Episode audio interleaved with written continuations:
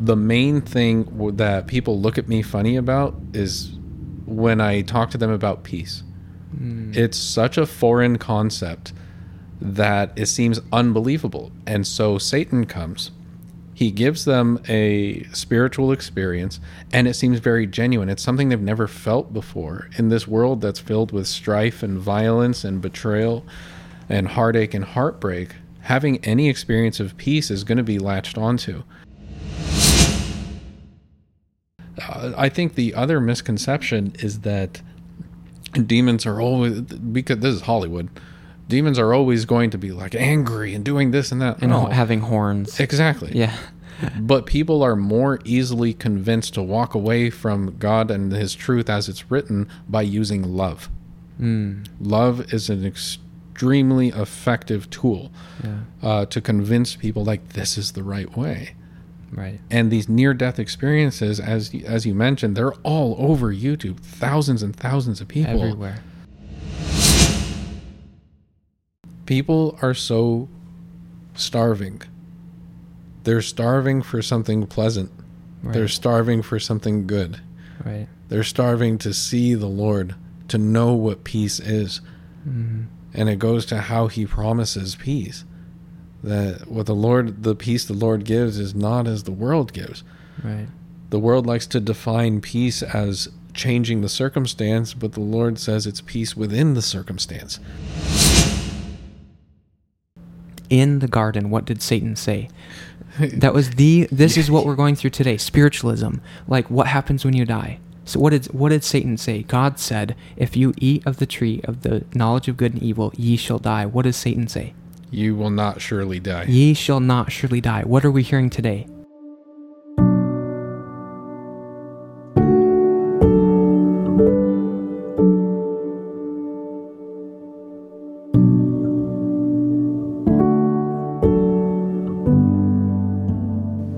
I I recently listened to um, and actually a podcast. Actually, it was another podcast episode where it it was mentioned about like near death experiences Mm-hmm. and which is a very very common uh, thing these days. That like think about like think about all the videos on YouTube Right. of uh, these near death experiences, and it's a big it's like this big weighty thing when it comes to uh, like as a proof. Like I've had this experience and therefore it's true. right. Like because I've had this experience, that means that it's right or that means that it's good Right. and I yeah I was listening to yeah I was listening to this and it just hit me I was like do I it's just like so in general I don't think people understand and even if they're not Christian right Mm-hmm. um they're just there's no there's no clarity on this this area of yeah near death experiences is, and like what happens when you die of like even like the state of the dead and how that intermingles and how that's intertwined i just thought it was so fascinating. And it but it it, it also saddens me at the same time because the bible says it's really clear to what happens when you die. And but no near death experiences that's so common. And where does that come from? Like like you hear about the per, the person on the pa- uh, on the uh, in the hospital and they they're dead. They're pr- they're pronounced legally dead, Mm-hmm. and but they get they they come back to life, right? Right. They're pronounced legally dead, and then they come back to life, and then when they come back, or even think about that uh, the story of the little boy. Right. What was that called? Heaven. Heaven is real. Heaven is real, Mhm. and using that as a a basis to say they they saw. He, he, what he said, he saw Jesus. He saw loved ones. He Yeah. saw His little sister that he didn't. there's no way he could have known about. Yeah, yeah, and th- these are so common. so Whether it's happening to Christians or whether it's happening to Muslims or whether it's happening to uh, those who aren't even in the faith, Mhm. they're not even they don't even believe in God, and yet these near-death experiences are happening to them, and so it kind of creates this confusion and mud and fogginess around the issue of, okay, what happens when you die, and why are these things happening to people? Right.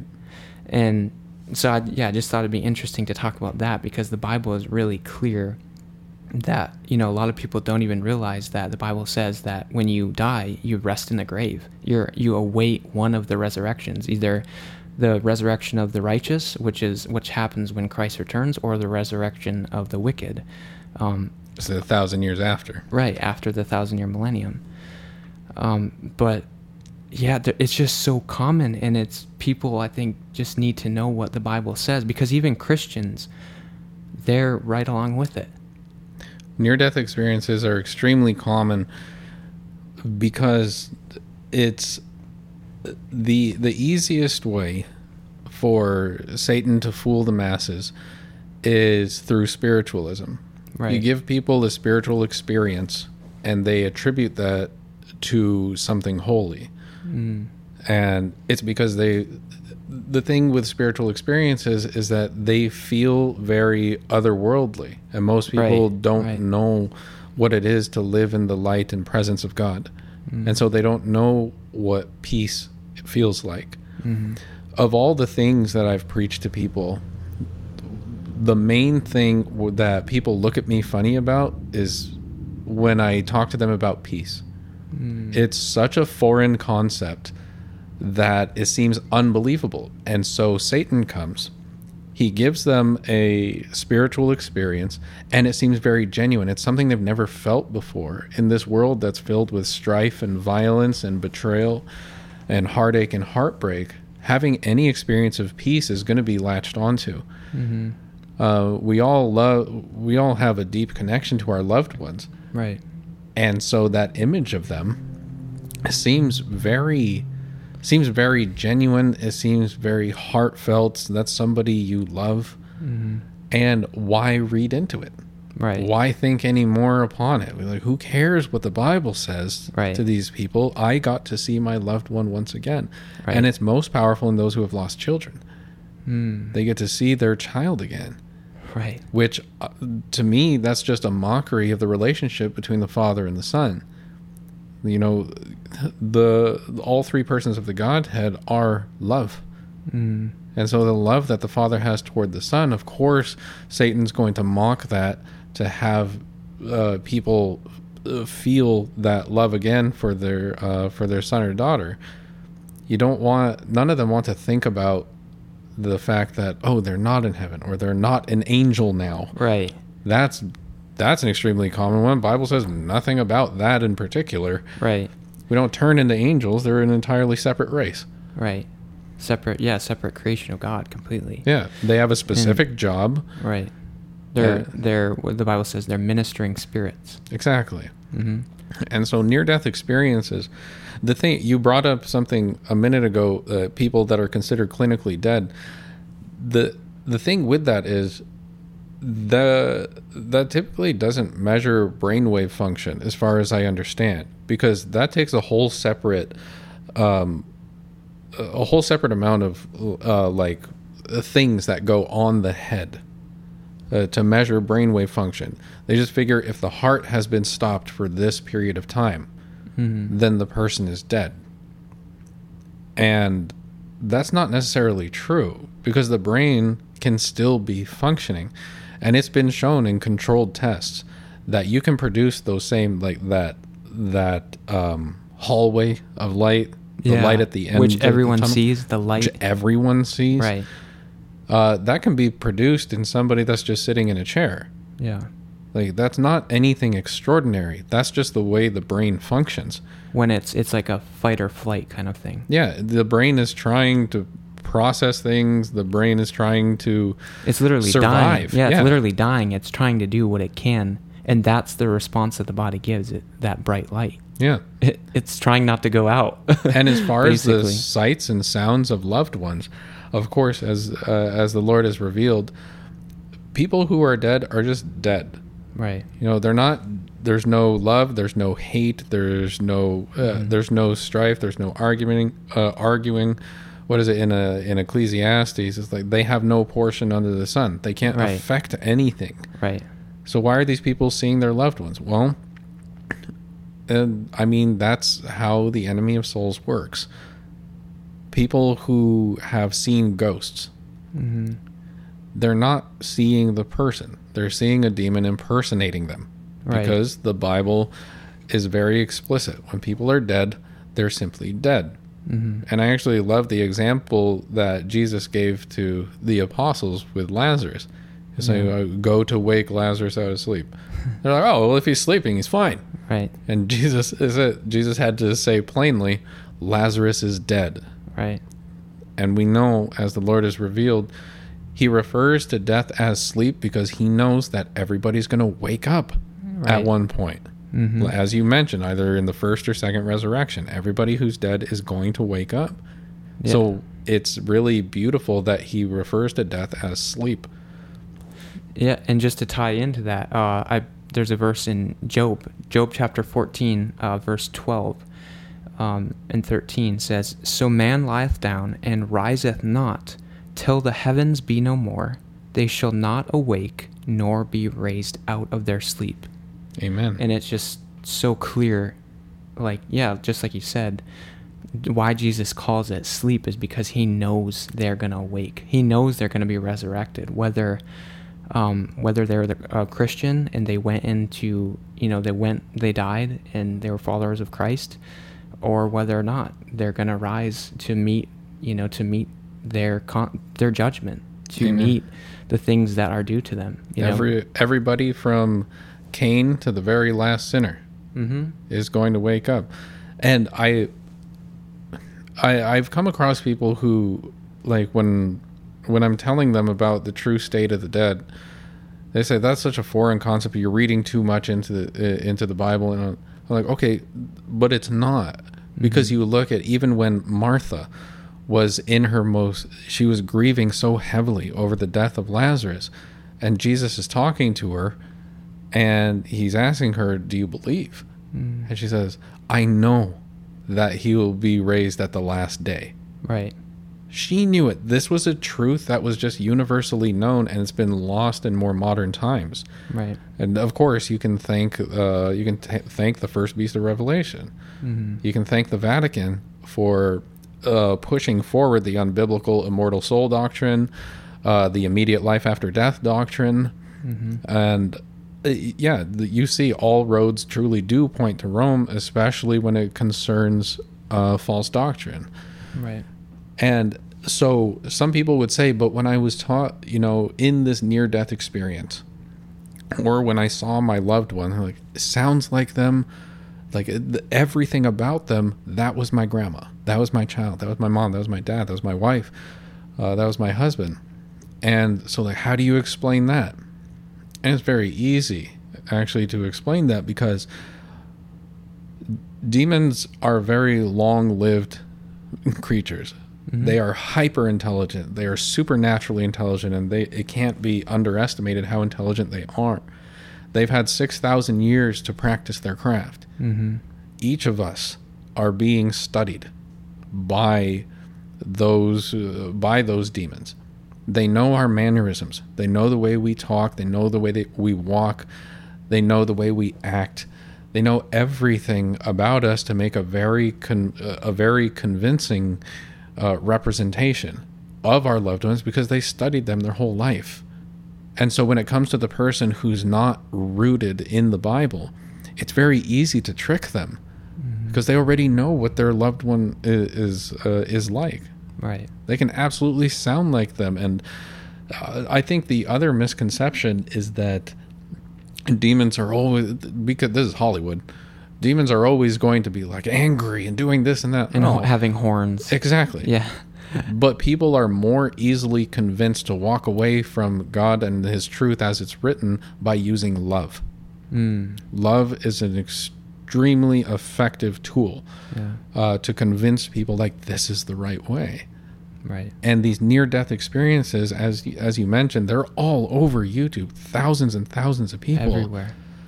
And I used to spend a huge bit of time in the comment sections of these near death experience videos, linking out to what happens when we die, hmm uh, the truth about life and death. And for the most part, people don't want to hear it Yeah. because this goes to experientialism. right. And the sermon I did, titled Experientialism, is all about the the idea that people cling to the emotions, they cling to the experiences, even when those uh, experiences and feelings are in opposition to the Word of God. Mm. And therein you see a type of worship of the flesh because it's about how I feel, it's about how I perceive. Right. And then another aspect of that as well is that people think, oh, well, all these denominations, all these Christians surely can't be wrong. Right. All the this doc, they have doctrines that say you go to heaven right after you die. Surely they can't be wrong. But God's word says, "Let God be true and every man a liar." Yeah, it's like this, it, it's we are, we are not to depend our beliefs on what other people say, regardless if they're popular or not. Mhm. They, it could be the most popular thing in the world, but if God wor- if God's word says it's not true, it's not true. It's the same excuse for those who are opposed to the seventh day Sabbath. They're like, you mean to tell me every Sunday keeper is wrong? You mean to tell me billions of people are wrong and you're right? Like, first of all, it's not about me being right. It's that the word of God is true. And yes, according to the word of God, all of them are wrong Right. because it's just the way it is. It's not what I'm saying, it's what the Bible says. Right. And uh, I mean, that'd be interesting to talk about too Yeah. but but it's the same excuse. You mean to tell me that all these denominations are wrong? Uh, Yes, that's Right. exactly what I'm Essentially, saying. Essentially, yes. Right. Yeah, And it's not it's not as if they're purposely trying to be in error. right. It's just that they're underneath these creeds and these doctrines, and they're bound by these creeds, and they're bound by what their pastor is saying because they trust them. They're saying, "Oh, surely they're a shepherd. They're leading the flock. I trust what they say." yeah, But God says to n- not put our trust in man and to make sure that everybody. God says in the Bible to show yourselves approved, like study to show yourself approved unto God. Mhm. Like we we have a duty. Like God sees each and every individual, me, you, everyone.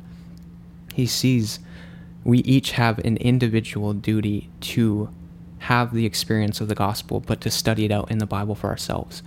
We can, yes, God sets pastors, He set, sets teachers, He sets set, uh, sets ministers in position, positions for us, but they cannot take our experience. They cannot take our place for studying the Word of God, as we we are all individually going to stand before God ourselves. And so when we place our trust or our hope or on something like on a pastor or a teaching or a doctrine or something like that, um, you know, that is our, our duty is to make sure that we're studying the Bible so we can know the truth for ourselves. amen. And, And- looking into what a pastor is supposed to be, uh, especially in Jeremiah, you see that the pastors are at fault here. You know, uh, because you're absolutely right. For the most part, the people in the pews, the common, uh, the common people who are just there to worship, for the most part, quite a few of them have their hearts in the right places. They just want to worship. Right. They just want to love the Lord. And so, you know, th- this is why we especially praise his name for Acts 17:30 that at the times of their ignorance God winks at. There are mm-hmm. plenty of people in false churches who are going to be counted ignorant. Right. And it's because their pastors are not studied. Their mm-hmm. pastors led them astray. They themselves are usually never taught to open your Bible, study it for yourself, check me. Like, am I check me? Am I wrong in what I'm saying? If I'm wrong, just like every preacher in the remnant movement, if we're if we're proven wrong, the next time we're on the pulpit, uh, we admit it and ask for forgiveness because that's the way it's supposed to be these these shepherds I, I also don't think people understand this about pastors the root word for pastor is pasture like a shepherd leads their flock through green pastures like psalm 23 Right. right? He leadeth me through uh, green pastures. Hmm and that's what a pastor is supposed to do. He's a shep- he's a shepherd of a flock that's supposed to guide them through. Now the prophet zechariah says something very interesting. I want to read the whole verse but i'm going to have to explain it since this is audio. Yeah. He says in zechariah 11 17 Yeah. Please read it. he says, "Woe to the idle shepherd that leaveth uh, that leaveth the flock. The sword shall be upon his arm and upon his right eye. Uh, his arm shall be clean dried up, and his right eye shall be utterly darkened." I'm not going to get into the symbolism and stuff, but the wording itself, where because if you just hear this verse, it sounds like all right, the lazy pastor who doesn't who doesn't study and all that, but that's not how it's written. It says, "Woe to the idle shepherd." Idle is not spelled I D L E as in lazy. It's spelled I D O L. The mm. idle shepherd, the idolized shepherd. Wow. People look to their pastors and ministers and idolize them above the word of God. Hmm. And so when they say that uh, heaven that you can go to heaven or hell immediately because they idolize their leaders, they end up just believing what they say without checking it. Right. So the prophet was absolutely correct. The idol shepherd, the idolized shepherd. Mm. And you see that especially in the televangelist community. Yeah. It's like, oh, what he said, he's so amazing and all this. When you check them, it's real easy Right. to see that they have no idea what they're talking about. But the people just keep throwing money at them. yeah. And it's the experientialism. You see that spiritualism in those churches as well. Right.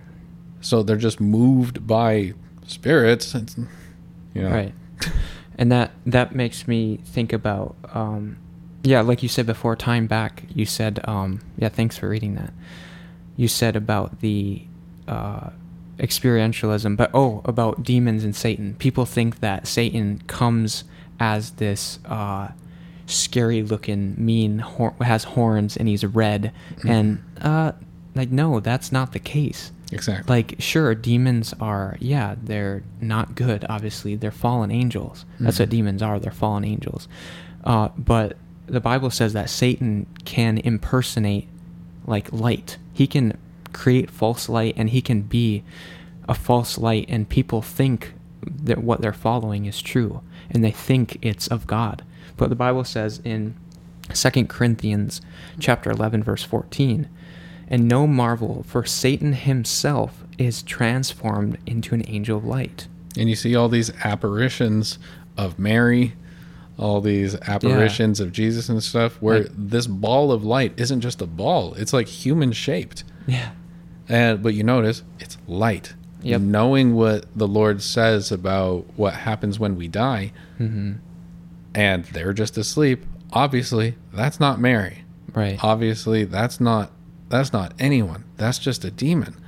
But if it, but re- but again, if people think it's a light, oh, it must be good. Yeah, It's especially of it appears as a white light, so like a pure white light. and that's where the enemy gets people. It's just like they see these things, and if they're ignorant to what the Bible says, which is so important to have a knowledge of the of the Bible, of the Scriptures, the Word of God, hmm. because it it pierces through any darkness. And this is a huge example of that case. Is if you do not have a knowledge of the Bible, especially with spiritualism or what happens when you die, these things are going to deceive you, and especially in the times that we're living in into what we're heading into like every we just saw i mean so many things are going on right now in politics and uh and just spiritualism in general is ramping up. There's there's so many things spiritually that are attributed to god when it's not him at all. And they're going to be rap- ramping up. And what the bible says that if possible the elect you know the elect will be what does it say? I'm paraphrasing i'm paraphrasing.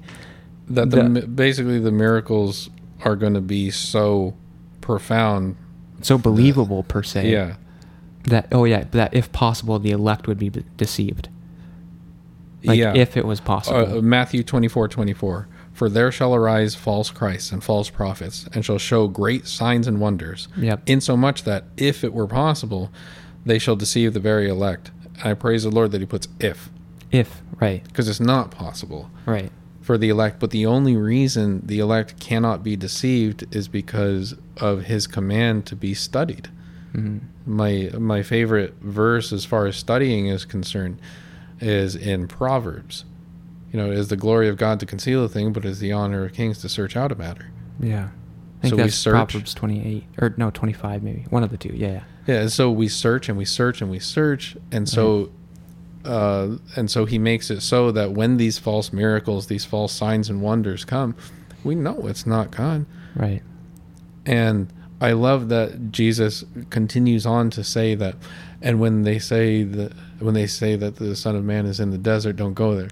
Yeah. And then, but he ends it with how his appearance actually looks. Yep. He's not just going to be some guy somewhere that's like obscure, like, oh, I heard he's there. Like, no. Just like the lightning lights from the east to the west, so shall the coming of the Son of Man be. You're not going to miss it. Everybody's gonna see. It's not possible to to not know what's happening. hmm And so, how does all this go to near death experiences? People are so starving. They're starving for something pleasant, Right. they're starving for something good. right. They're starving to see the Lord, to know what peace is. hmm And it goes to how he promises peace. That what the Lord, the peace the Lord gives is not as the world gives. Right. The world likes to define peace as changing the circumstance, but the Lord says it's peace within the circumstance. Mm. And we, the spiritualism is so effective because it changes your circumstance. I'm not saying the Lord won't change, like Right. won't change your circumstance, because uh, oftentimes He will. But the peace only comes by really following Him and being with Him. This It- world yeah. is so fallen and destructive, and people are being impacted on a personal level that the first indication of something peaceful, they're going to latch onto it just like a thirsty person is going to latch onto a glass of water, probably not even thinking, hmm, is there poison in this? Right. Wow, that's a really good point. Like in our world where it's so dark and there's so many things happening, death and disease and sickness and all these things happening. Like you said, people are just looking for something to grab onto that they feel that seems uh, steady, Mhm. that seems like it could be a, a, an anchor of somewhat. Not checking to see if that water that when they're thirsty, to, not checking to see if that water they're drinking is pure, but they're just drinking it because it's something good. And this whole spiritualism stuff ends up with them building their house on sand. Right. They're looking for stability, like you said. They're looking for a good foundation, but they're building it on shifting sands, Mhm. on the shifting sands of experientialism. And so Mhm. these near death experiences, though I understand them, Right. You know they're clearly they're clearly a combination of uh, an overactive brain that's trying to survive and uh, demonic visuals Mm-hmm. demons are not opposed to using something that happens naturally like the function of the brain and incorporating their own thing to it like seeing your loved ones Right. like you'll see your loved ones at the end just get right with god Right. you know and it's not exact and and plus it doesn't make any sense in the long run anyway because everybody believes in a judgment day right, Right. so to say that oh my loved one is in heaven or my loved one is in hell doesn't that show that they're already judged then so like why do people believe in a judgment day Right. if their loved one's already been judged to be in heaven or hell Mm-hmm. It doesn't make sense, even on a logical level, let alone a scriptural one. Mm-hmm. And so, even just by that, you can tell that near death experiences aren't real. Right. That there's so so many of these things are it, it like you're saying it's based upon a foundation of sand, but yet it's being used as a guiding. It's almost like their their goalpost of like because I had this near death experience, and it does it does change a lot of people. Like uh, and that's the thing about it is like if somebody has a near death experience, it will change their life for the good per se Mm-hmm. like it could change their life oh because of because this happened now i'm going to live in this way Mm-hmm. which is you know could be a good thing right god use all god can use all things for good as he says in romans 8.28 And he's very much not opposed to using his uh, using his enemies right to and he perform does his that will, like the Right. Assyrians. I was just, uh, where was I? I think I'm in Isaiah now, and he he called the Assyrians his sword.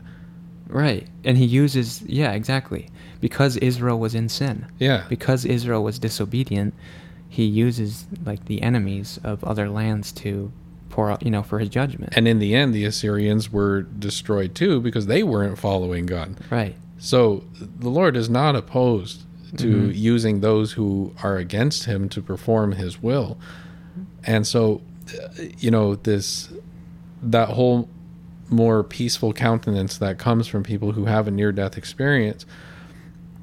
Um, Some people will even see that. Oh, they used to be a very violent person. They had this near death experience. Now they're very peaceful. That must be God. Not necessarily. There, I mean, there are, uh, I mean, there are atheists who have a good moral compass, but they don't worship the Lord. Right. And real calm, uh, nice, kind people. In fact, I don't like, know. very calm. yeah, I don't know a lot if a lot of people know this, but when real Satanists, uh, like who uh, are part of the Church of Satan and things like that, the real ones, Mhm. you never know that they're actually Satanists. The ones who like j- they they have the get up, like they're they're wearing all black and brooding and all that. Those are more like wannabes. They're like dipping their toes into it. Real Satanists come across not just as normal people, but they are generally more calm. They are generally more at peace. And that is exactly how Satan works. He doesn't, Yeah. uh, you alluded to it earlier, he doesn't, Satan doesn't come to people like huge, muscular, eight feet tall, Right. ripped, uh, like Scary with guy, He yeah. doesn't come to you as your enemy, he comes to you as your friend Mm-hmm. and that uh, he learned that because of how much he failed during the 1260 year period where the Vatican was slaughtering God's people to the tune of 500 million people. He learned that for every Christian he burned at the stake or tortured or any or something like that, people would see people standing up for their faith and 10 more Christians would pop up. Yeah, when somebody was martyred at the stake. Yeah. Or hung, or for for believing in the Bible, or reading the Bible, or translating the Bible. Yeah, the Vatican intended their suffering uh, to produce fear in people so they wouldn't go that direction. Right. But it had the opposite effect. One one got martyred, and ten more would pop up. Amen. And so he learned his lesson. Mhm. And he said, All right, open violence doesn't keep people from coming to the Lord. So what can I do? All right, I'll start going for the leaders. Yeah, and infiltration. Yeah, infiltration. I will use a mockery of the Lord's love. Mm. and I will show people a false peace. Violence didn't work, so I'm going to show them a false peace, and he's been extremely successful ever since. Right. Uh, ever since the 1,260 years ended, hmm you see that in the Protestant churches, you have the most loving, kind-hearted, Yeah. seemingly genuine pastors and stuff. They'll go out, they'll help the community, they'll help their congregation. They'll make some of them will make themselves go broke and go into debt Right. to help. And those are genuinely good actions. Right. But without submission to the Lord, what does it actually count for in in terms of eternity?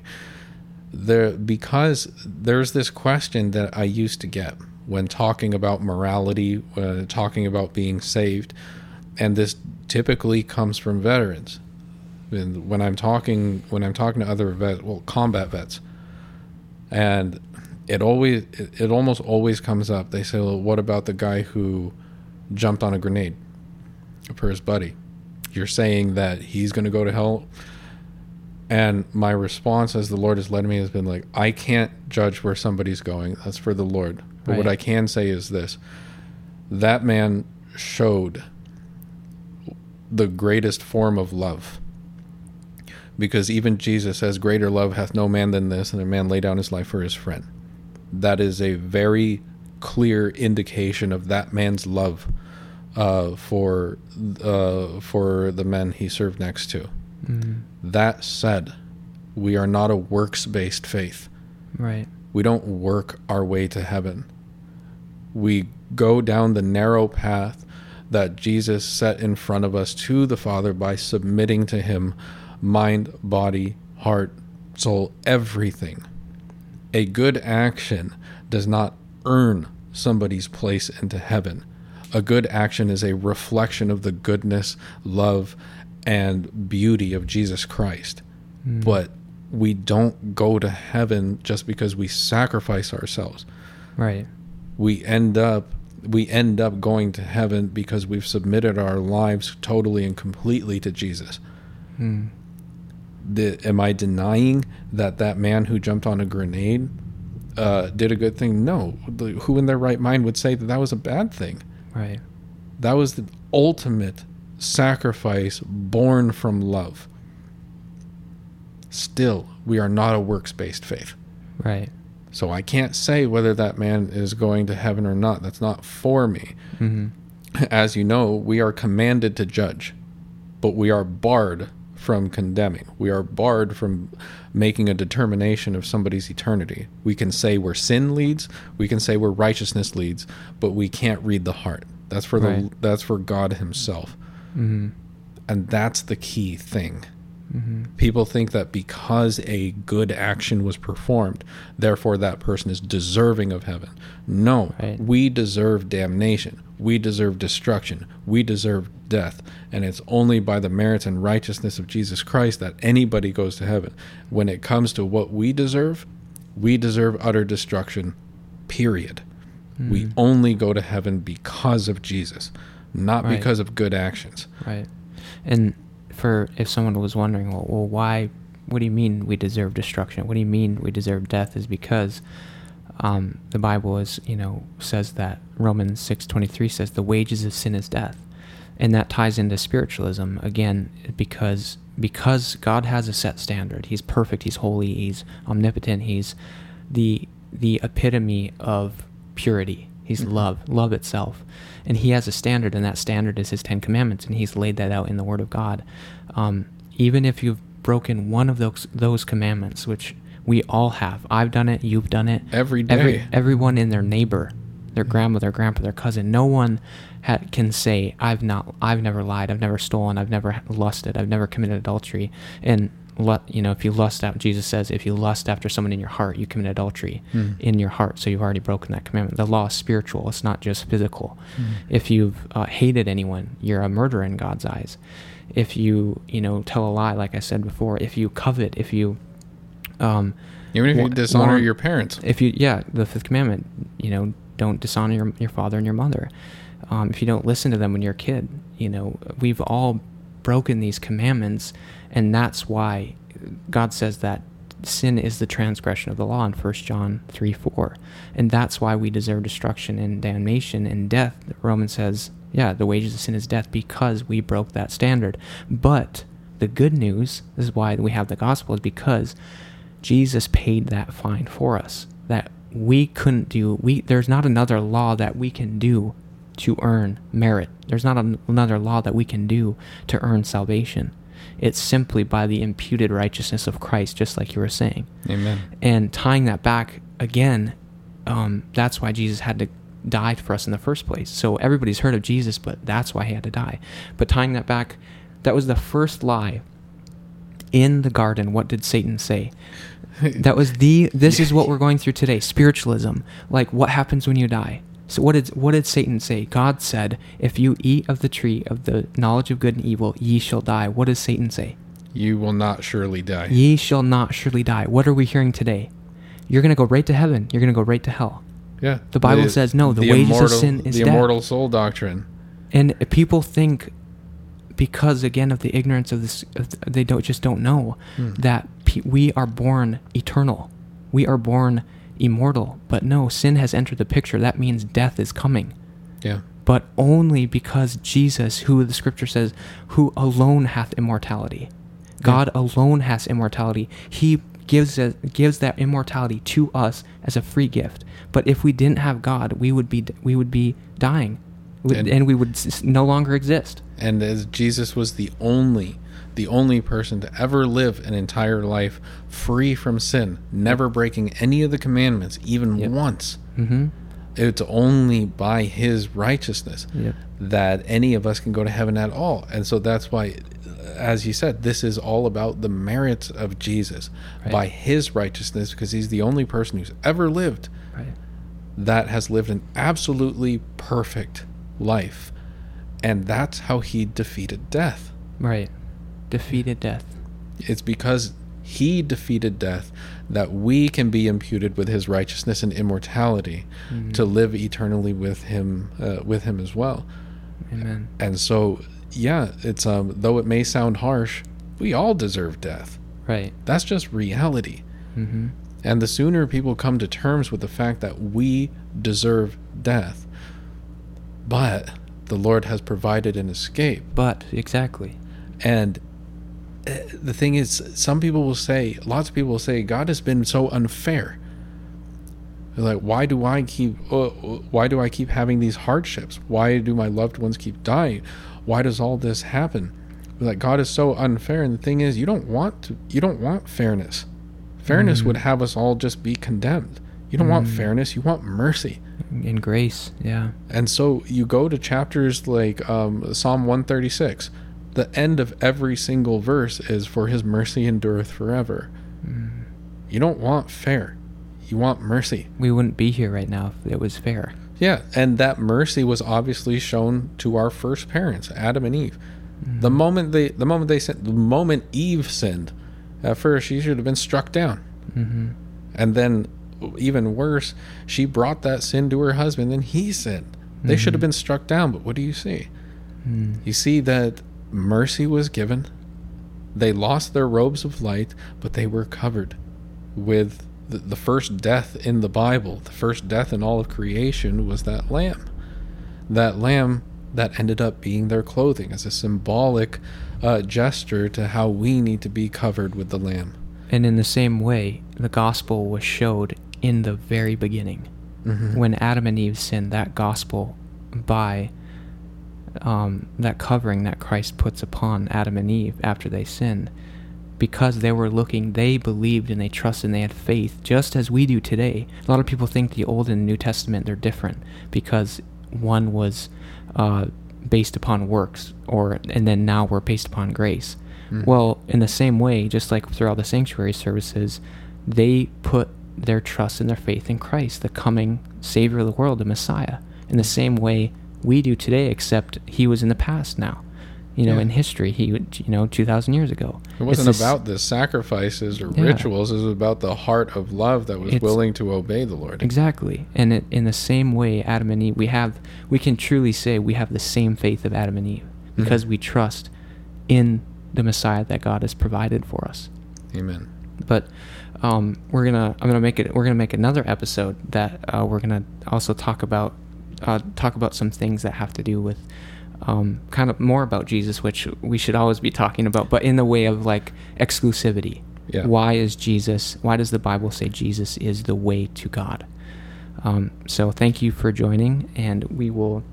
Hopefully you'll join us for the next episode. So we're gonna stop the episode here and uh, continue on with with the next episode. thank you